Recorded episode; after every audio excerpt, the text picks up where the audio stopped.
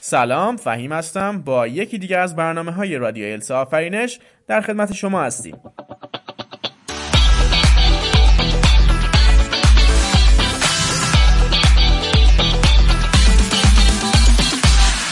در برنامه امشب یکی از cue card های احتمالی در part دوم speaking رو کار می‌کنیم.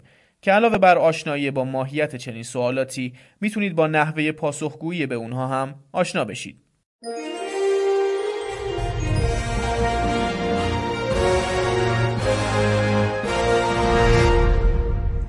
موضوع کیو کارت به این صورته. Describe a recent change in your life. You should say what the change was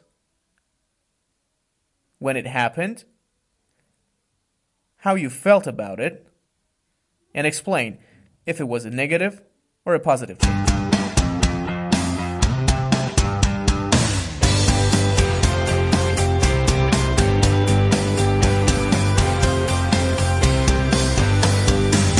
cue card از ما خواسته تا راجع به یک تغییر اخیر در زندگی صحبت کنیم. علاوه بر استفاده از bullet point ها برای به دست آوردن ایده کافی، سعی کنید از تجربیاتتون در زندگی شخصی هم برای بسط دادن موضوع استفاده کنید.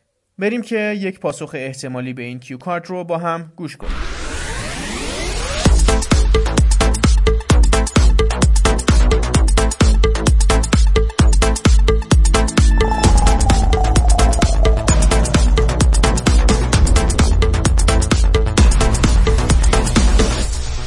I can't simply come up with a quite remarkable change in my life. Not that it doesn't take place, don't get me wrong. Actually, there are changes galore in anybody's life since we're all dynamic by nature, and going through the daily ups and downs of life would definitely leave its mark for better or worse. It must have been a couple of months back when a chain of events actually led me through a different path than the one I was on. So, what sparked this whole event to transpire was the behavior of a newly friend of mine who has a reputation for being so nonchalant towards anything that happens to him. First, I used to think like, wow, this guy's really messed up. No responsibility, not even the slightest amount of remorse about anything. And about me, I'm a person who gets his bearings at any cost and actually has scruples all the time to make sure to behave accordingly. For once, I wanted to give it a shot and see where I would end up cutting myself some slack while dealing with my life. You know, it was out of this world. I mean, I didn't even have the usual jitters anymore.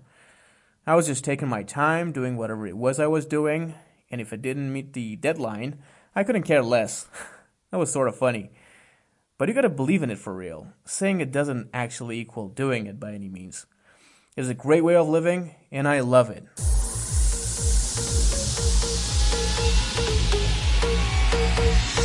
خب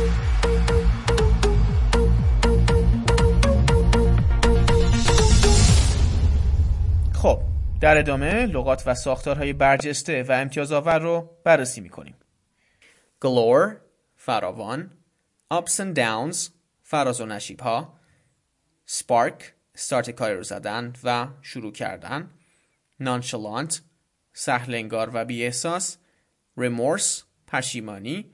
Cut yourself some slack به خداسون گرفتن. Jitters احساس عصبی شدن و ناآرامی. Get your bearings راه و روش کارها رو پیدا کردن و آشنا شدن با محیط.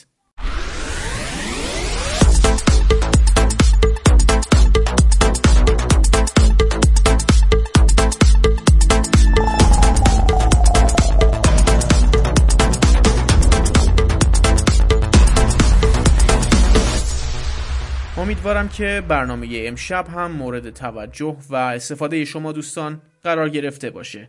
تا برنامه بعد بدرود.